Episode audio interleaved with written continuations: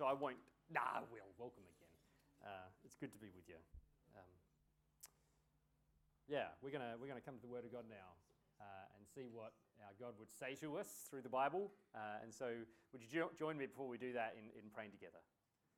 Um, Jesus, through the Spirit of God, we ask that you would speak to us this morning. Uh, that through our ears, you would be speaking into our hearts the truths of the gospel that lead us to be transformed, that lead us to be more like you. Uh, yeah, Lord, we pray that we would grow in our view of our Saviour today, and that as we see you more clearly, we would be changed to be more like you. We pray it in Jesus' name. Amen. So it's uh, uh, first week of the year, as, you, as you're probably aware, unless you've really got disorientated, in which case I need to change into nursing mode here. But um, uh, and after, after finishing our Christmas series a couple of weeks ago and then having our little one week New Year's hiatus, uh, we are moving into a kind of a one off sermon here. Uh, we're not doing our Luke series. Uh, I decided today would be a good time for us to step into John chapter 13. Um, in John 13, we get a glimpse of a huge moment in the ministry of Jesus. Just tightening this up. Uh, and it's important that we understand, uh, especially as we just jump into this today, where what we're looking at happens in the context of John's gospel, in the context of Jesus' life. Most Christians will be familiar with these words love one another as I have loved you. They actually happen twice from the lips of Jesus in just a couple of chapters uh, on one evening of his life. But do you know what's happening to Jesus as he speaks these words?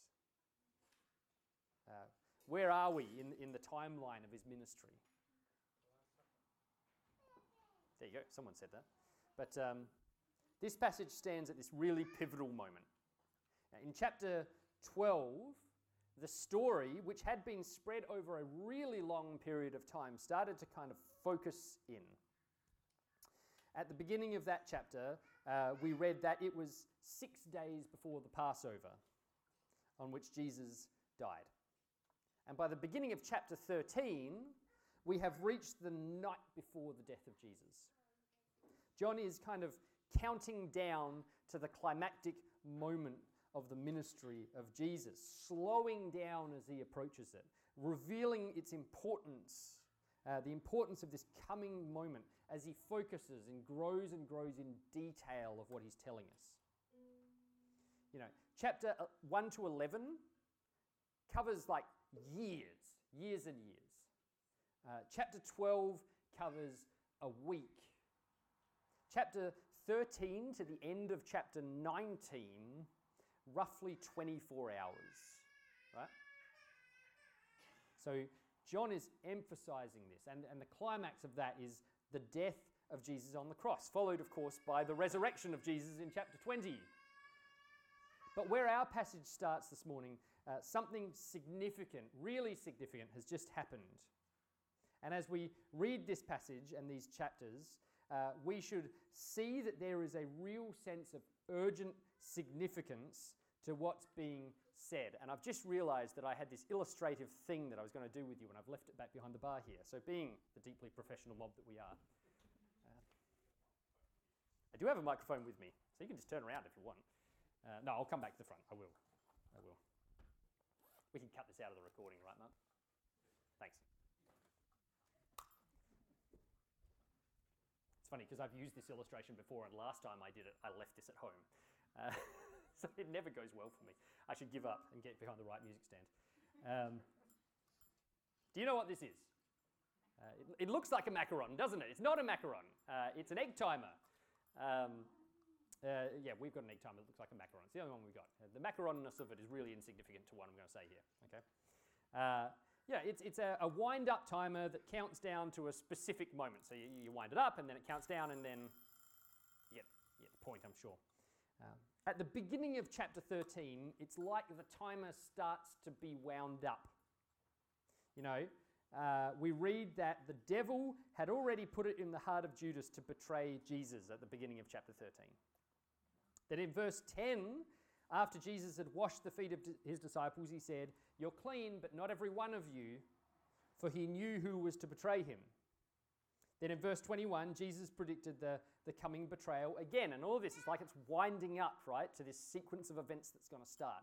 And in verse 26, he specifically indicates that it was Judas who's going to betray him. And all this time, the time is winding, ready for the final countdown events. And then in verse 30, the verse before our passage today, John writes, After receiving the morsel of bread, he, Judas that is, uh, immediately went out and it was night. And after Jesus, after Jesus had predicted that, Jesus, that Judas would betray him, immediately Judas went to do it. And those words there at the end of verse 30, and it was night, seem to carry both a, a physical and a, and a kind of spiritual, symbolic weight. Judas was gone and, and darkness was there. Darkness of what was about to happen had set in. And at that moment, uh, it's like the egg timer is fully wound and, and it starts ticking. And, and we're in the final urgent stretch of events, counting down to the cross. And, and no matter what happens from here on in, in less than 24 hours, Jesus will be dead.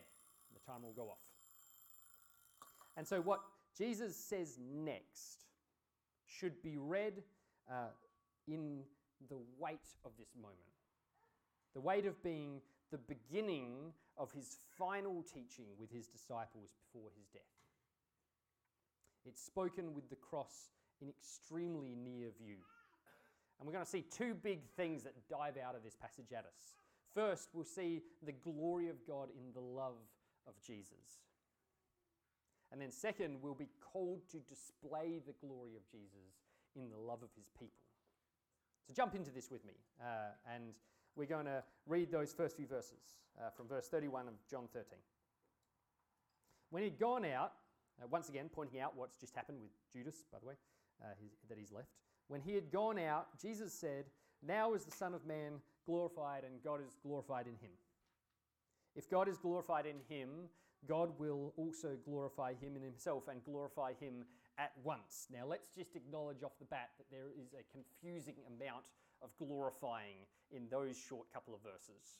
Uh, understand what Jesus is saying here, we first need to see what glory is.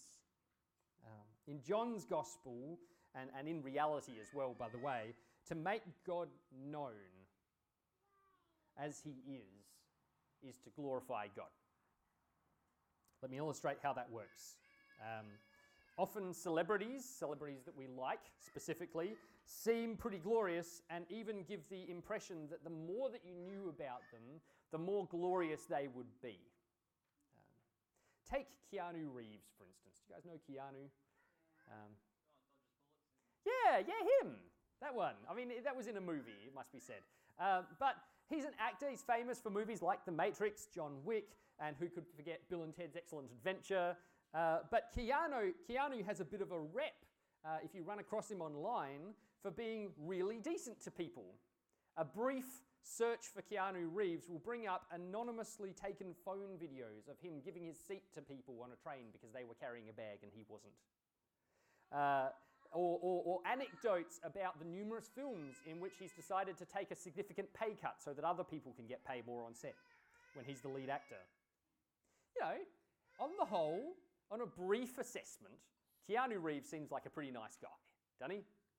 Forgive him the hair, he's a nice guy. Uh, he's a guy who might give you the impression that the more that you knew about him, the more glorious he would seem, the better he would be, the more seats he would have offered, the more compliments he would have paid to, to random people, the more financial sacrifices he would have gone through for the sake of others.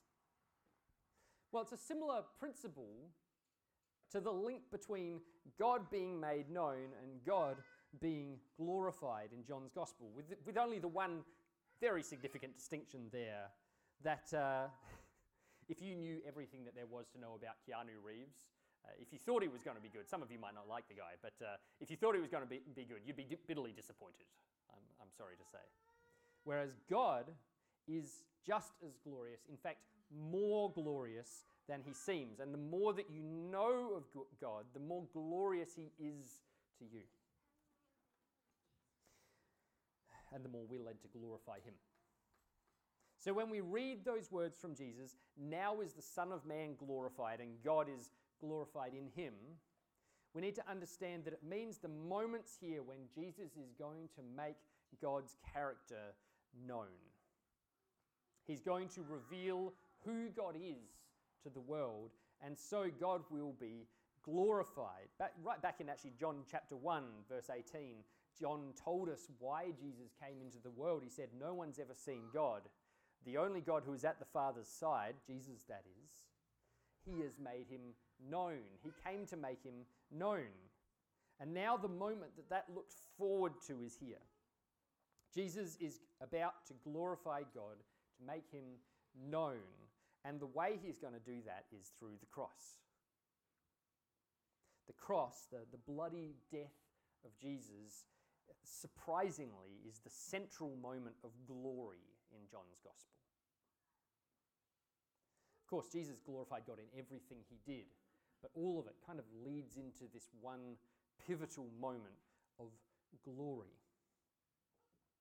And it's pretty evident if, if you read this book. Like just a chapter earlier in John 12, verse 27, Jesus prayed that God would glorify his name when Jesus was lifted up to die. So, the lifting up of Jesus on the cross is the primary moment when Jesus completes his mission, makes God known, and so God and the, God the Son and God the Father are glorified. So, what Jesus is saying here is the moment has come. I'm going to make the one who sent me known, and he will be glorified as he's made known.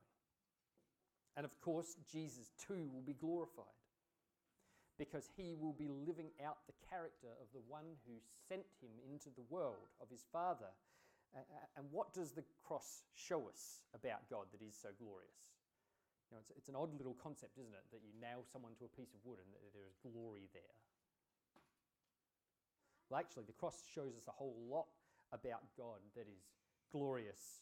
But the main thing in view here in John 13 is that it shows us how glorious God is in love towards his people. At the beginning of this chapter, verse 1, John explained everything that Jesus had done and was going to do.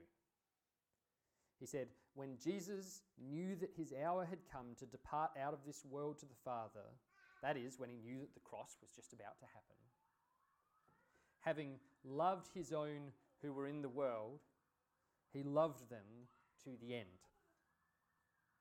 Jesus went to the cross to lovingly save his people. We'll give that a sec.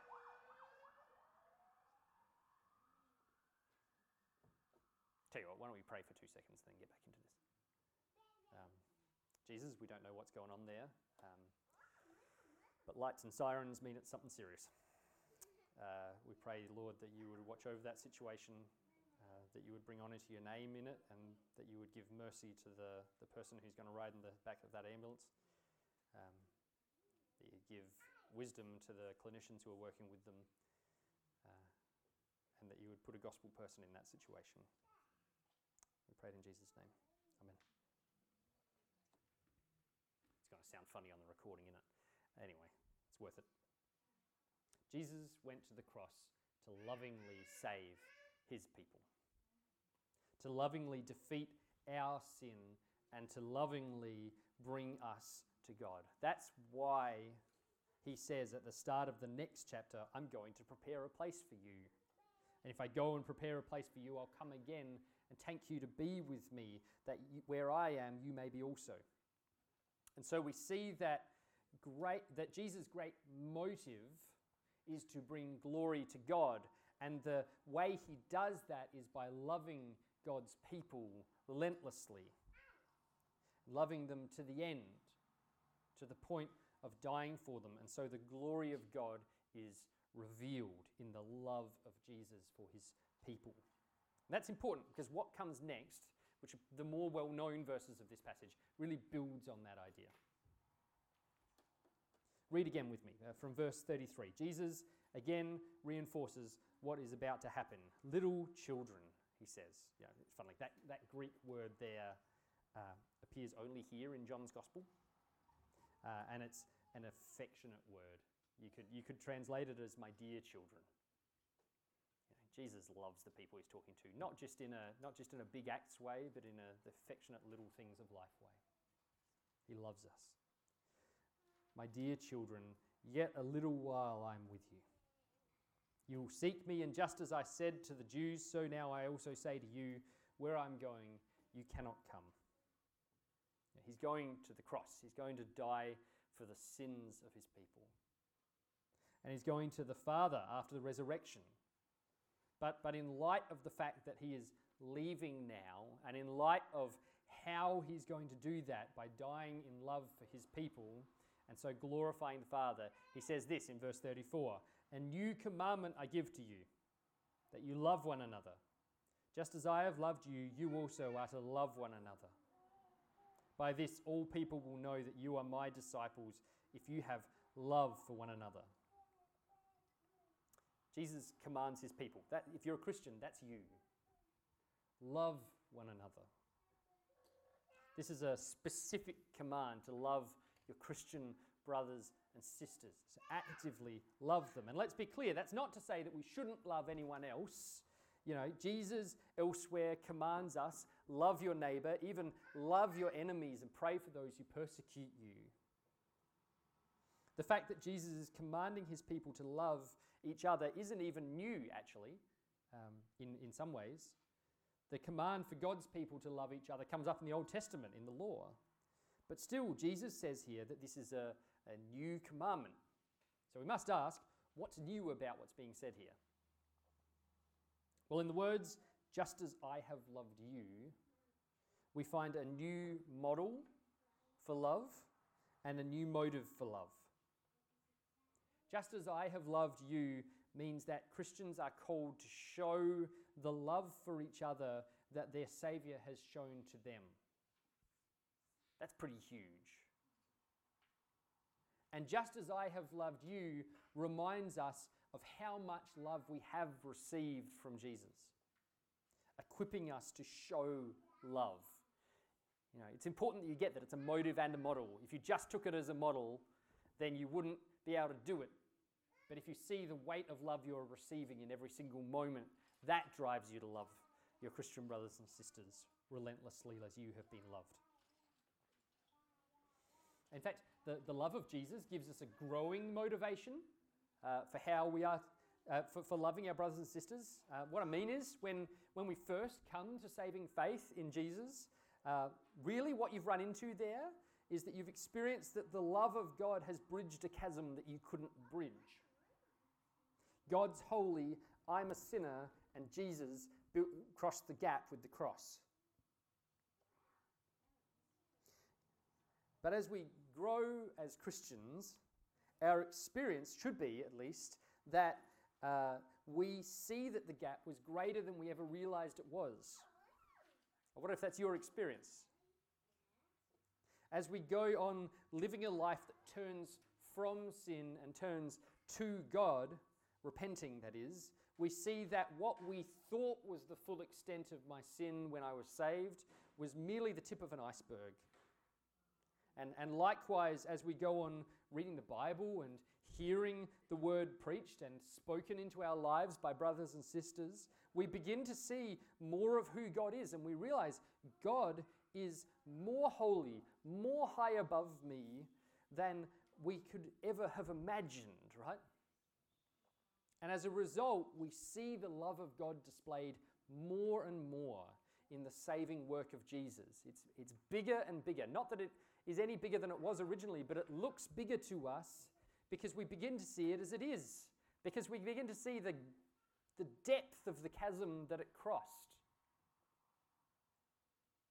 We know that God knew the full extent of that chasm when He chose to die for us. So, Christians, Jesus is calling us to live with love toward each other that is increasingly modeled on his love for us and increasingly motivated by his love for us as we continue to grow in our view of his love. Now, that doesn't mean that our love saves anyone, we must say. Uh, we love like Jesus, but our love is not an atoning sacrifice for sin. That's just Him. But our love reflects the love of our Saviour. Just like Jesus loved those he had in the world and loved them to the end, so we, so I, so you are to love those who belong to Jesus in this world and love them to the end. We are to love them in everything and we are to love them to the point of dying for them. These are heavy words we deal with here today. Glorious words. This is what it looks like to be a Christian. And this doesn't just mean that we die for each other. You know, it's not like you kind of coast along in life, to, to, to do your normal thing until there is a life and death chance to love my brother or sister, and, and then boom, you know, I die for them, and job done. Uh, no, this is a call to love in every way, up to and including dying for one another. This means that we love each other in the small ways just as much as in the big ways, caring enough to make contact with each other, especially with those who are lonely and separated from community. Having your brothers and sisters in your home around your table, caring for them when they're sick, visiting them when they're in hospital, cooking a meal from them, for them when they have a new child. I, uh, well, there you go. Um, and everything we can do up to dying for them. You know, in Philippians 2, Paul writes about a guy named Epaphroditus who risked his life to visit Paul in prison. You know, not, to, not to rescue him from prison, just to visit him. Do we love like that? But there's, there's one more. There's one more really actually vital thing that we need to see about the love that Jesus calls us to here. And, and if we don't get this, then we miss the point uh, of the whole passage, in fact. Read this with me, the, that, that last verse. Jesus says, By this all people will know that you are my disciples, if you have love for one another. This new command gives us a new love that has a new purpose. The purpose of our Jesus motivated, Jesus modeled love is captured in those words. By this, all people will know that you are my disciples. Now, if there's one thing in this passage that I think we tend to miss or to, to misinterpret when we read it, it's this. Often, often Christians in the past have functionally read this passage as though it says this By this, you will know that you are my disciples, if you have love for one another. You know, we read it as a confirming passage. We read it like our love for one another is for the purpose of confirming my faith. I'm a genuine Christian, of course I am, because I love my brothers and sisters.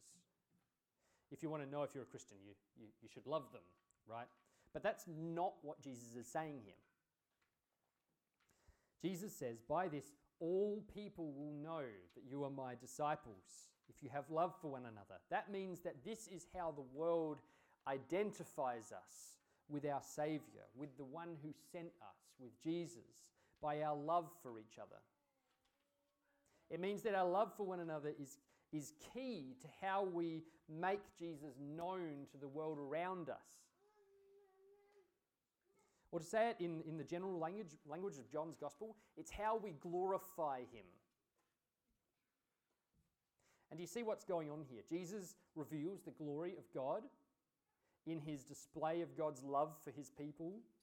In the same way, we reveal the glory of Jesus and by extension, the glory of the Father in our display of his love toward his people. Other people love, by the way. Uh, Christians don't have a corner on being the ones who are capable of loving. But, but not with a love that is motivated and modeled on the perfect love that Jesus has given us. We have a better motivation for love and a better model for love than anyone in the world. We have the perfect Son of God who would die in love for us, to reveal his Father's glory to us, to make us adopted children of God. And so, the purpose of our love is that Jesus would be made known to the world. That they would look at the love that the church has, the love of the dear children of God, a family that has been brought close together by the blood of their brother Jesus. Love that sacrifices for brothers and sisters. And that they would be dumbstruck by it and just have to ask, where does this love come from? We've never seen love like that anywhere. We've never seen love that would step over that boundary to love. To which we, of course, joyfully respond this is a taste of the love that Jesus has shown to us when he died to save us, showing us what true love is, showing us who the true God is. And it could be your love too, if you would believe. So let me ask you, and, and, and this is a question for all of us, and it's a space to grow for all of us, I am quite sure. Is that the kind of love that you have for those around you? Go on, look at them. If you're visiting our church this week, you're going to look at a bunch of people that you may never see again. Yeah, well, just imagine the people who go to your church, if you go to a church at all. Would you sacrifice for these people? For those God has declared to be your very family by the blood of Jesus, and not just the ones with the capacity to love you back right? It's very easy to love some people. But the hard ones, the socially awkward ones, the ones with mental health problems, the ones who have nothing to give, would you lay down your life for them? Would you lay down your time for them? Would you lay down your money for them financially? Would you, would you say, What's mine is yours because of the love that I have received from Jesus, and I'll care for you? Would you open your home and your table to them? Would you love them enough to make time in your life for them? To give up that, that activity in your week that you enjoy doing, but it means that you don't have time for God's people in your life? Would you lay down your life for them? The purpose of our love, church, is that the world might see a glimpse of Jesus. That they might glimpse his glory and need to know whose glorious love this is. The purpose is that the world would look and know that the love of the people of God could be motivated and defined by nothing other than the greatest love that has ever been. And so they catch a glimpse of the good news lived out. And we stand ready to explain that good news to them. Before I finish today, I want to I wanna bring this into a specific thing. Um, I want to make this one more comment. Perhaps it's obvious, but here it is. This love that's meant to show the world the glory of Jesus can't just happen on a Sunday. Now, increasingly, we live in a culture where someone who doesn't know Jesus isn't just going to stroll through those doors, no matter how much we look like a pub. Um, this, this requires that we be loving each other outside of these walls, in the everyday stuff of our lives, visible to the world. Uh, I'm not talking about posting your acts of love on Instagram uh, for likes. I mean loving each other daily, tangibly. And also that we are willing to share our testimony of love that we've received. When, your colleague or your classmate or your neighbors see you and talk to you, do they hear about the love that you receive from brothers and sisters? It's okay to do that. You know, if I speak to, to other young parents who are struggling with the sleeplessness and the general parenting life every parent does, as far as I can tell, I can honestly say to them, I just don't know how I do it without the love that I've received from Jesus and without the love and the care of the church he's placed around me. I just, I just don't know how I get through. Yeah, in, in a month, like we've said already in this service, uh, roughly the beginning of term one, we as, we as a church, we're going to start launching this new thing called gospel communities. Um, if you've been here a while, you know that that's been in the works for a long time, but gospel communities are one critical way that we're seeking to live this out as a church They've been, in my mind, conspicuously absent from our church for more than a year and a half now. And from Robin Redding's mind, by the look she just gave me. Um, they're going to be sort of like a home group, but one of our main aims for them is that they're not just an insular, uh, brain only little Bible study group where we go and learn some new stuff and then we go home and we live the same. These groups will be a context in which to practice real, genuine love for each other. We're envisaging them as a, your point of first contact in the church. If you need help, you go to your brothers and sisters in your gospel community. You're sick? By all means, call me, by the way, uh, even if I'm not your gospel community leader. But, but first point of contact, get in touch with your gospel community these brothers and sisters that God has placed in your life to show the love of Jesus to you. Not, not just a place to be a caring community, though, also a place where we bring the truth of Jesus, the truth of the love of our Savior into each other's lives with power to transform. And not just that, a place where we seek to create contexts in which people from outside the church can be exposed to a community of believers, not just one believer at a time, but a group of them, as we love each other and them. And as we experience the joy of Jesus in community, so that, like Jesus says, they will know that we are his disciples by our love for one another. That the proof would be in the pudding, so to speak. Let me encourage you when we start those up, get involved. Take it as an immense opportunity to grow in living out the life that Jesus has called us to.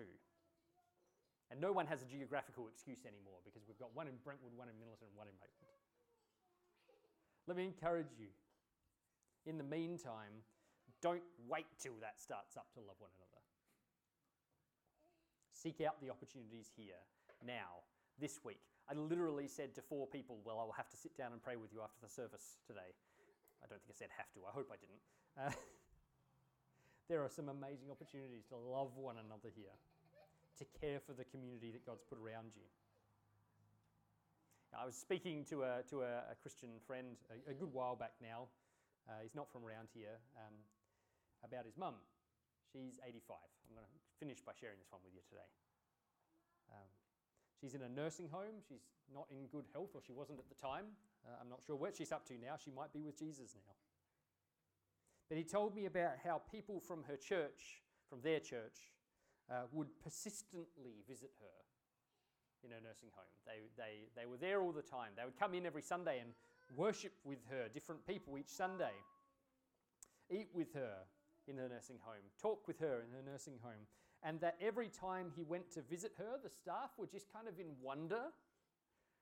They're like, how many visitors she gets? You know, most people in nursing homes, this is a sad reality, don't get visited, or at least not frequently. And yet here was this woman who this wave of community was coming to visit all the time. What, a, what an opportunity, right? When he walks in that place and they say, she gets so many visitors for him to say, Let me tell you about the love that causes that. Let me tell you about the love that they've received that causes to love her so much. You know, let's look to the love that we've received from Jesus and live it out for his people so that he would be glorified. Isn't that what we want, church? Would you pray with me?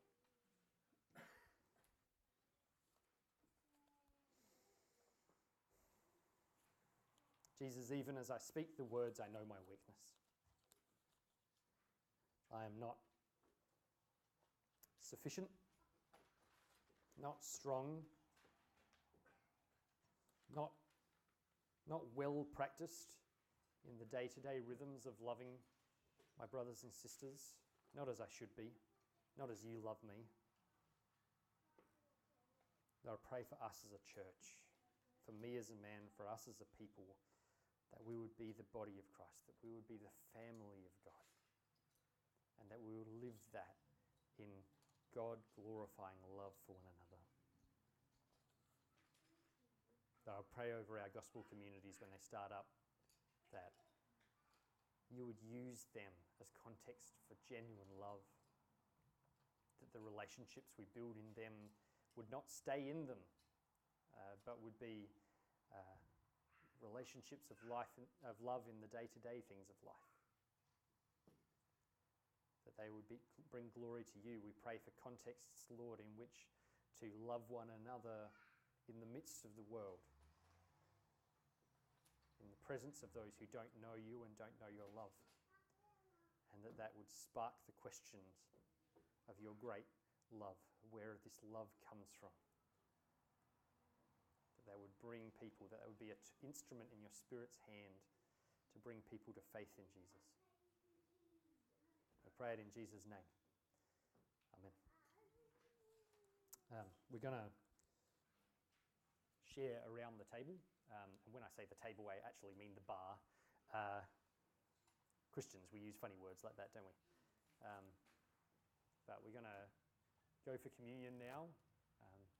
And, and what a fantastic opportunity to remember the love that we've received. The broken body of our Lord, the poured out blood given for us to bring us into a new covenant, into a new relationship with God. So I encourage you, as, as ready, um, up on the bar here, we have a couple of stations. Please try not to crowd them for the sake of COVID safeness. But um, yeah, take the bread, take the juice. Remember that Jesus died to rescue you out of your sin and be motivated by his great love for you. Please, as you're ready.